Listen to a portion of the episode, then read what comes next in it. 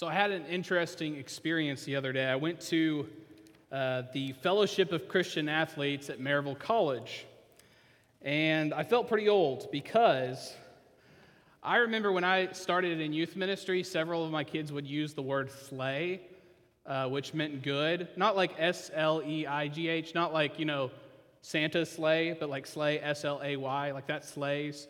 They meant it was good. It's kind of like fire, it means it's good. They could just say good, but they don't, you know. It's kind of like how when you were young, they said it was bad and that meant good, okay? So here they, they said slay, but it was a college sophomore who said it, which made me feel old.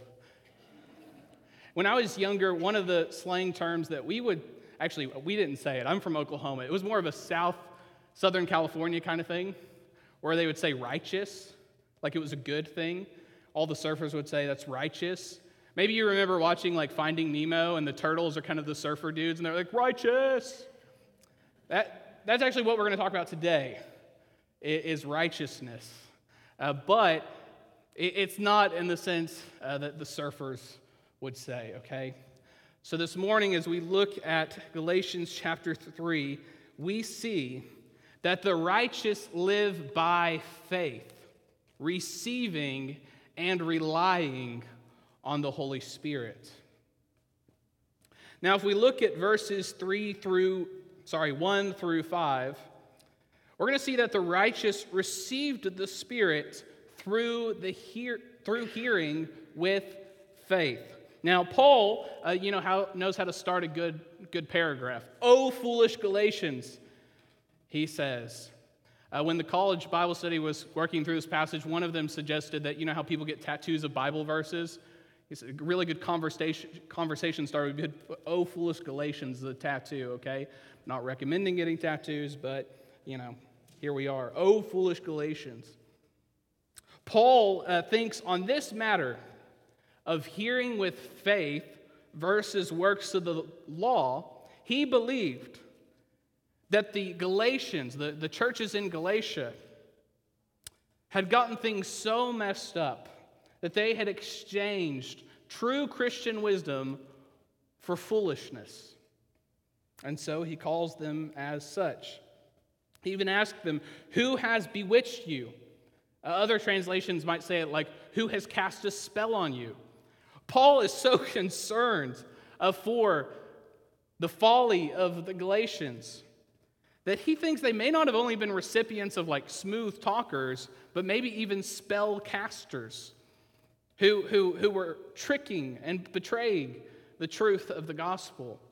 And so he asked them, Who has bewitched you? Who has, who has cast a spell on you? Because it was before your eyes that Jesus Christ was publicly portrayed as crucified. Now, in that verse, Paul is not claiming that the Galatians were witnesses to the crucifixion of Jesus.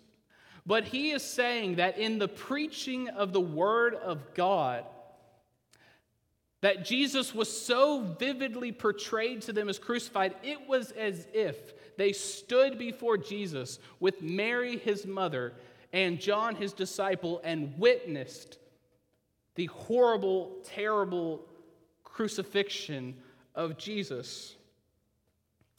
And we all ought to take these words to heart because we are all so easily led to a place where our focus is no longer on Christ, where our eyes no longer see him as the one who was crucified for our sin.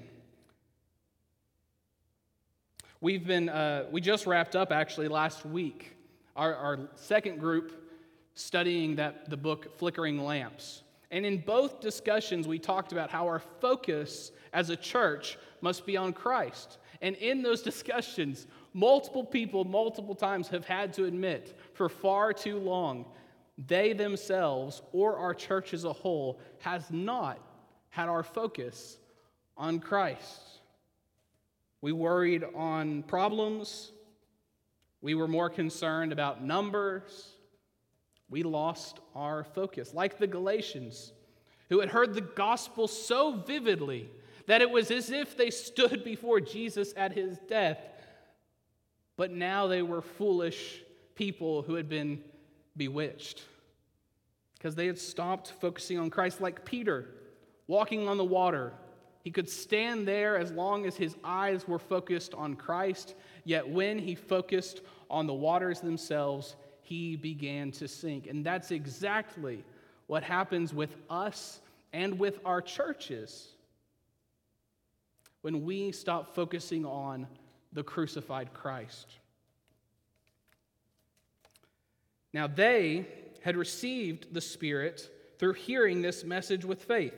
In, in, verse 2, Paul really gets at it with this question. He says, Let me ask you only this Did you receive the Spirit by works of the law or by hearing with faith? The issue was the Galatians had clearly received the Holy Spirit through hearing with faith. Yet they had moved to a place where they were now seeking to follow Christ. They were now seeking righteousness based upon works of the law. They were now being taught by these false teachers to trust their flesh, literally to be circumcised and follow the Mosaic law. And this, I think, is exactly what we do sometimes. I, have said it before we don't graduate from the gospel. Yet, many times in our churches, we treat the gospel as a message for sinners and lost people. And then we say, now that we're saved, what do we do? We be good. We, we just go on being good. We don't worry about the gospel. The gospel got us to God, and now we're going to finish it ourselves. In verse 2, Paul asked that central question. And I think it's worth us considering. Because he's saying that if hearing with faith brought you from death to life, if it brought you from being an old creation to being a new one, if it brought you from being counted as a wicked sinner to being counted as a righteous believer, if hearing with faith did all of that, if it could make such a drastic change and difference in your life, why are you now abandoning it? and moving on to the thing that you had before that never got you there in the first place? Why are you now trying to be perfected by works of the law? The works of the law couldn't even give you a false start in receiving the Spirit and following Christ with obedience. But and if you couldn't start with them, why do you think you can finish with them? And so we're all tempted, I think, like the Galatians, lest we think they are foolish and we're not. We're all tempted to receive the Holy Spirit through faith, because that's an easy thing to do, and then to buckle down, stop worrying so much about faith, and focus simply on being a good person, being a nice person, being a generous person, divorced from faith. Uh, in James, we studied in the, the youth Sunday school this morning, James chapter 2, and he says that faith without works is dead. But so it is also true that works without faith are useless and dead as well. And so we cannot go and embrace the works of the law to make us righteous, to count us as righteous, when they never could do it in the first place. Even at this present time in the passage, the Galatians have the Spirit. It says in verse 4, sorry, in verse 5, does he who supplies the Spirit to you and works miracles among you do so by works of the law or by hearing with faith? Even here, they have the Spirit and they see miracles done, done among them because they hear God's good news with faith. So it's not just that they were made right with God, counted as righteous by faith, that they were justified by faith. It's now moving on that they're seeing miracles done, they're seeing the Spirit working. And how's that being done now? Well, Paul says it's still being done by hearing with faith, is it not? It's not being done through works of the law. You know, and, and I also think this is this is almost a side note, but I think it's connected. You know, one of the problems with judging the church or, or even pastors by the results they produce rather than the faithfulness they require is that we will move away from faith to works of the law. When we are so concerned about the results of the things we do rather than the faithfulness required to do them, then we become far less concerned about faith and far more concerned about producing those same results. We manufacture them. The key word there being man. We manufacture the works of the Spirit through our own works. Because works of the law provide us with results that faith won't. Works of the law pro- produce the results that some of us want to see. I mean, think about your maybe your children or your grandchildren or your neighbors' kids or, or whatever, and you think about them and you think about how they've grown. And what do you want to see from them? You want to see that they are staying out of trouble, that they're getting good grades, all those kinds of things, that they're working hard, maybe even getting some extra money to help provide for things for themselves or in the home. Those are all things that are produced not simply by faith, but they are produced by works. Now, can faith lead to those things? Of course, I'm not saying that. What I am saying is that if we become so concerned about those results at the end of all the work we do, then of course we're going to be people who are just legalistically trying to manufacture these results. When instead we should be trusting with faith in God that He might change us into the kind of people who are faithful. And at the end of the day, if we are faithful and there are no results, we are far better off than if there are a ton of results and no faithfulness. For the things that matter, things like receiving and relying on the Holy Spirit, hearing with faith works. Works of the law don't.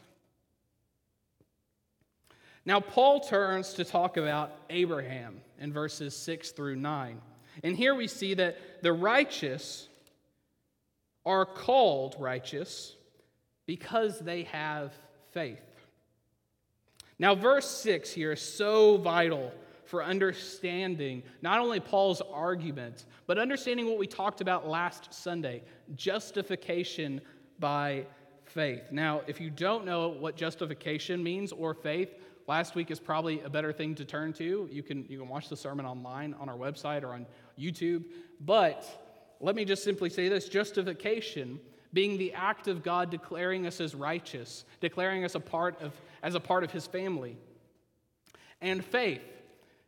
Faith is like not just believing with your head that you know it's true or believing with your heart that you want it, but actually trusting and relying it with your whole being. And so we are to have faith in Christ. Now, Paul quotes in Galatians 3 6, Genesis 15 6. Let's go ahead and turn there for just a moment in our Bibles. If you have a copy of God's Word, just turn to the first book in the Bible, just 15 chapters, Genesis chapter 15. Now, I've told you that as we're reading Galatians, good thing to read, it's Genesis, specifically chapters 12 through like 25, that tells the story of Abraham. Good thing to go read. We're just going to read these first six verses in chapter 15. This is Genesis. After these things, the word of the Lord came to Abram in a vision Fear not, Abram, I am your shield. Your reward shall be very great. But Abram said, O Lord God, what will you give me? For I continue childless, and the heir of my house is Eliezer of Damascus. And Abram said, Behold, you have given me no offspring, and a member of my household will be my heir.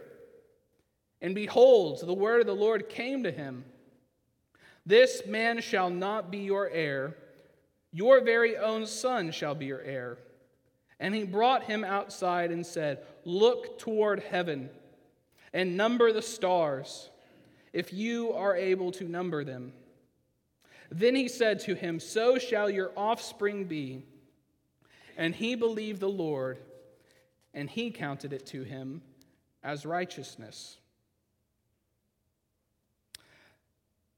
Now, looking at these verses, we see that God made a promise, a, covenant with Abraham. And this promise uh, was strange for Abraham because at that point, Abraham did not have children. At that point, he was still waiting for a child that God had promised him. He was not expecting that. He said a member of his household, Eliezer of Damascus, would be his heir. That's not like a member of his household does not mean a son or a sibling, it means like a slave or a servant. He's saying, My inheritance is not going to go to my son because I don't have one. It's going to go to some servant in my house. And God says, No, your heir will be your own son. And not only that, he, he told him to go out and look at the sky and look at all the stars and number them. And he said, So shall your offspring be. Now, if you have lived in the United States for very long, you can probably look up at the sky at night and not see that many stars at all. Now, I'm not going to get into a science lesson, but the short of it is it's primarily because where we live, we have so much light on streetlights and houses and buildings that there's actually like this light pollution that causes it where we cannot see the stars in the sky very easily at all. In fact, that's why if you're going to go look at stars or, or, or anything like that, you actually have to drive out into the middle of nowhere so that you can actually see them. I remember when I went overseas for the first time. I wish I had time to tell the whole story, but I don't uh, because it's just funny. But the short of it is, we end up late at night. After all these flights, we end up late at night in a village we did not expect to be going to. Uh, it was only 100 miles away, but 100 miles takes a lot longer to get there than it does here. And we're tired, and we're getting out of the car, and we're going to go visit. We're going to go into a chief's house and visit them before we go find where we're sleeping for the night. And when we get out uh, of the vehicle, my professor who I was with turns to me and says, Look up. I was like, What? And he's like, Look up. And, and even in this village, looking up, there are more stars in the sky than I even knew existed. I mean, at that point in my life, anytime I've looked at the sky, I've not been too impressed, to be honest with you. But if you can find the right places to be, you can see almost incountable amount of stars. It, I mean, it was just gorgeous. Uh, truly, I wish I lived there only because of that. So when God makes this promise to Abraham, I don't know about you, but it'd be very hard to believe. As an older gentleman, past his child having days, his wife certainly past her child having days, being promised that they were going to have an offspring. And, and not only that, their descendants would, would outnumber the stars that he could see in the sky. It would be hard to believe. Yet it says in verse 6 that Abraham believed God and it was counted to him as righteousness. It wasn't from a work that Abraham did, it wasn't from his faithfulness. And, and he would prove faithful in a number of places. His justification, his being righteous, would be shown by the works that he did later, the good works that he did. But it was simply by believing God, by trusting God and his promise and his word, that Abraham was counted as righteous. And our faith must be in God and his promises, his word, his gospel, or else we cannot stand before God justified. We cannot stand before him counted as righteous unless we trust him and his promises and his works.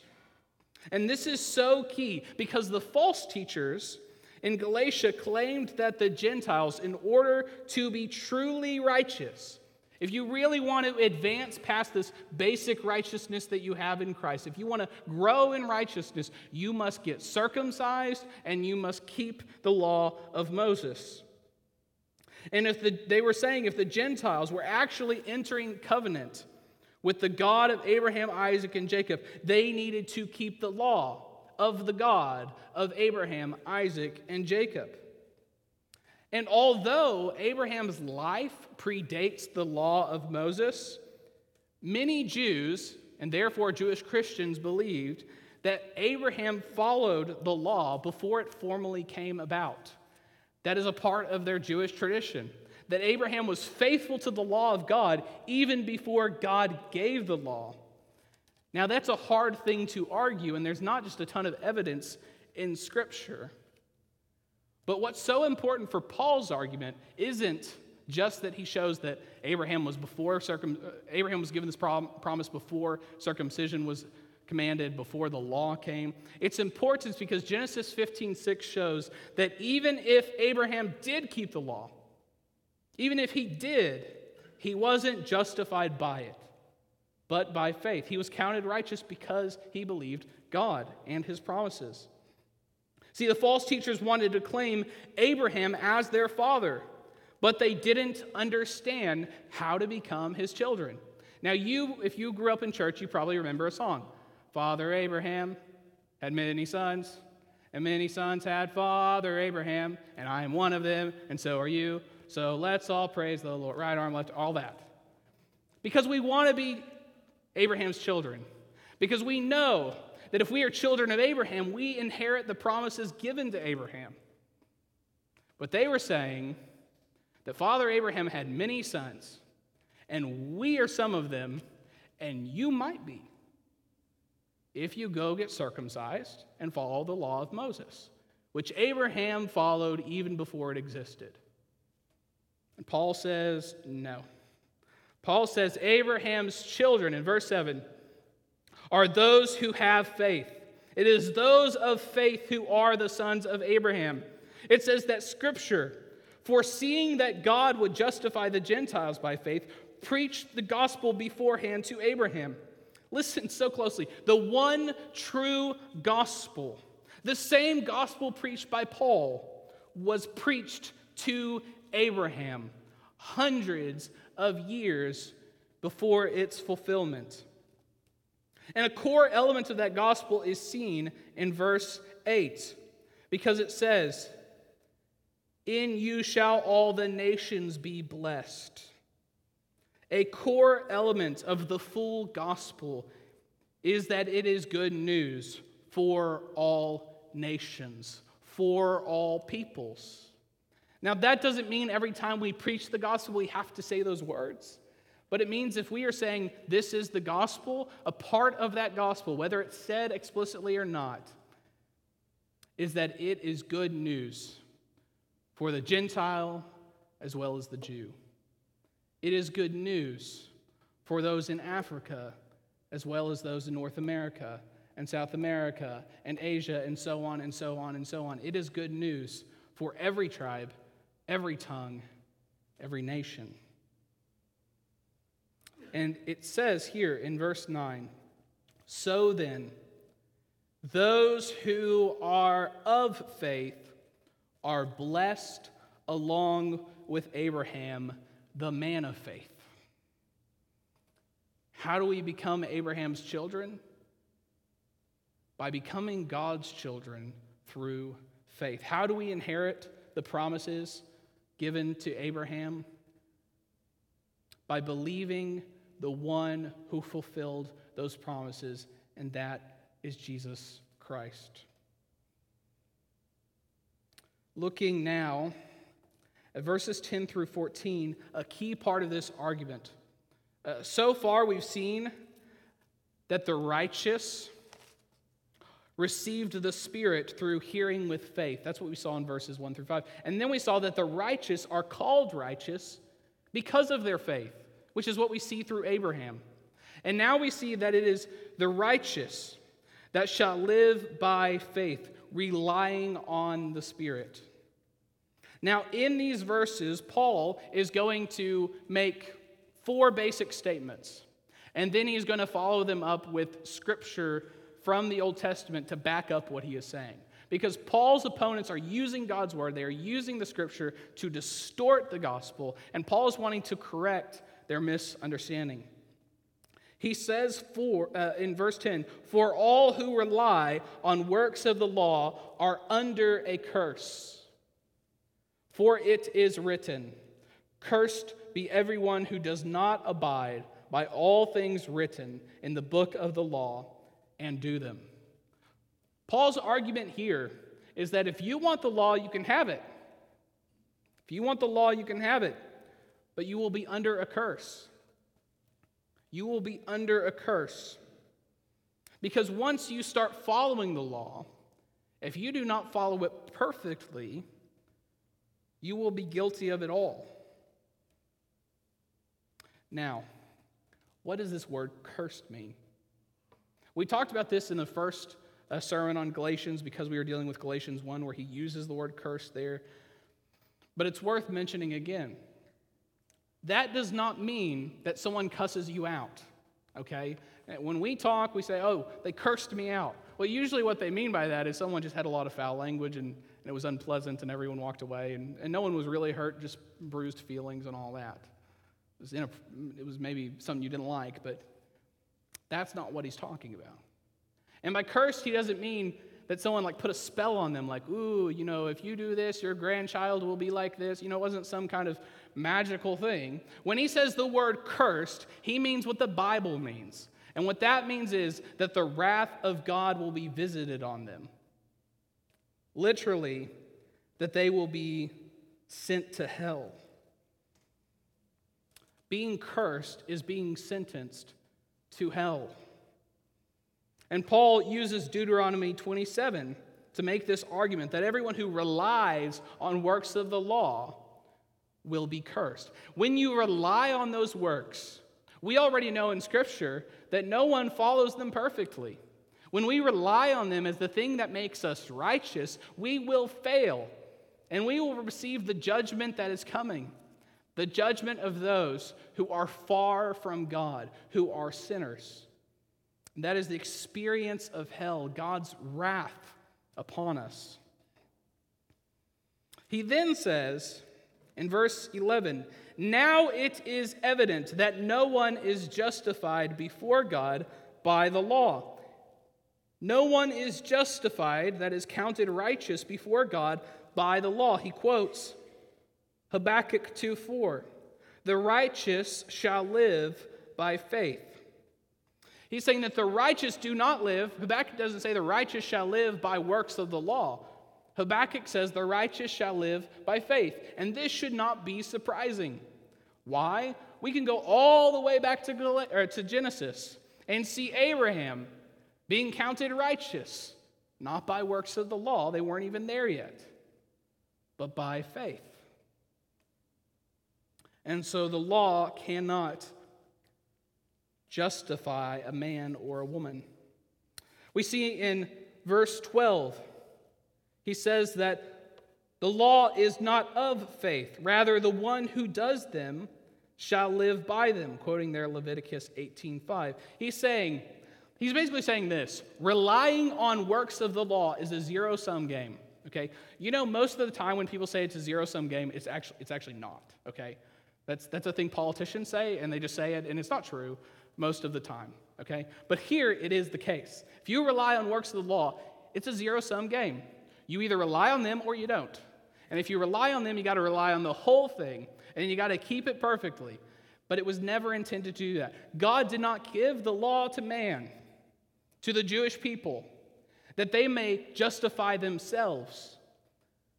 God gave it in part so that they may see their need for a justification from Him, that they may see their need for a Savior, that they may see their need for a justifier, which is Jesus Christ. That, that is what the law was intended to do here. It wasn't meant to be a system by which we could become right before God. And that's what the Galatian, the false teachers in Galatia were doing. They were turning the law into a system that they could understand, they could control, that they could game, that they could use for their benefit. But that's not the purpose here. Now, verse 13, the last thing Paul says here Christ redeemed us from the curse of the law by becoming a curse for us. For it is written, Cursed is everyone who is hanged on a tree, quoting Deuteronomy 21 23 there. This is so central. Ask yourself this question if you were the Galatians and you are hearing this from Paul, and you hear these words, you must ask yourself Did Jesus die for nothing? Because if the works of the law were meant to make you righteous, then Jesus died for nothing. But he didn't, did he? Here in verse 13, it says that Christ redeemed us from the curse of the law by becoming a curse for us. He became a curse for us. Now, in the scripture that he's quoting, Deuteronomy uh, 21 23, it says, Cursed is everyone who hangs on a tree or is who, who is hanged on a tree. Now, that's not just because there's something magical about trees for which hanging on them makes you cursed. It was more the case that someone who is cursed would be the kind of person who gets the punishment of hanging on a tree.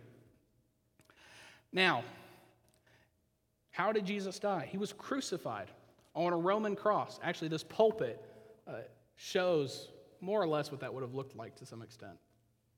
It would have had a cross beam in which his hands were nailed, and he would have hanged there with, his, with only his feet or his ankles nailed to the, the post. And, and he would have hanged there until he died, usually actually by suffocation. Now, it could be the case, and it was not uncommon for them to have put a pole in the ground for which they came and brought the crossbeam and hooked it up to it. But actually, common practice for the Romans was more likely to do this to go to a tree, take off any branches that were in the way, and then attach a crossbeam to a tree. One, it was much easier. Well, really, that's the only reason, as far as I know. It was much easier. And so it's very likely that Jesus was hanged on a cross that was attached to a tree on a highway leading into Jerusalem. It's very probable that that's the case. So that everyone entering into the city could see those who were being capitally punished as a warning, as a threat, as a lesson. And so, in the same way that the curse of man and woman came through their sin, disobeying God by taking the fruit from a tree, so Jesus became a curse for us by hanging on a tree himself. But this tree did not bring a curse, it brought life, like the other tree that was in the garden. And so Jesus becomes a curse for us, facing the punishment that we deserved for every sin. As the song says, for every sin on him was laid and Christ redeemed us from that curse that came through the law to us. And sometimes people ask, could it have been done any other way? I remember sitting in Scotland at St. Andrews, hearing a lecture on theology. And I remember one of my lecturers, who I disagreed with before I say what he said, making the comment that he wasn't so sure that it mattered how Jesus died or the amount of punishment he received or the amount of like suffering he endured, but that, you know, the tr- that he thought that, that Jesus could have died in a nursing home at 65, 70, and it still would have redeemed us.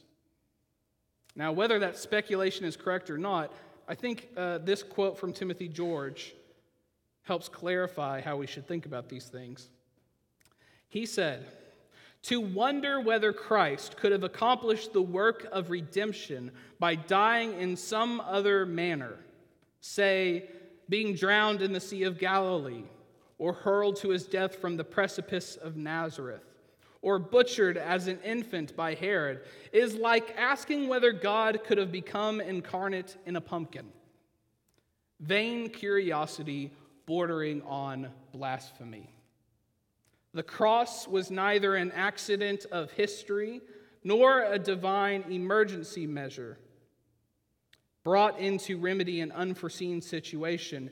There was a cross in the heart of God from all eternity, for Jesus was, quote, the Lamb of God slain from the foundation of the world.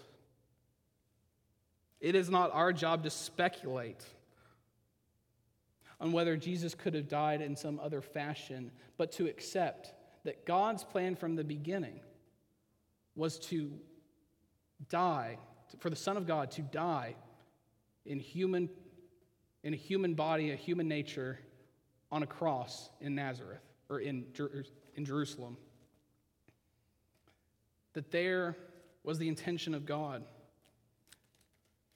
That Jesus' becoming a curse for us was the way, I think, in which God's love was fully displayed for all to see. And it is what Paul says somewhere else folly to many. But for those who believe, it is everything. It is life. It is salvation. It is redemption. It is justification. It is the whole thing. It is the blessing. In verse 14, it says that he did this so that in Christ Jesus, the blessing of Abraham might come to the Gentiles so that we might receive the promised Spirit through faith. The reason Jesus died on the cross was that so that every blessing of God, every blessing promised to Abraham, might come to not only the Jews, but also to the Gentiles, to you and to me, so that we might receive the promised Spirit through faith. Why did Jesus die? So that we might receive the Spirit and live. Let's pray.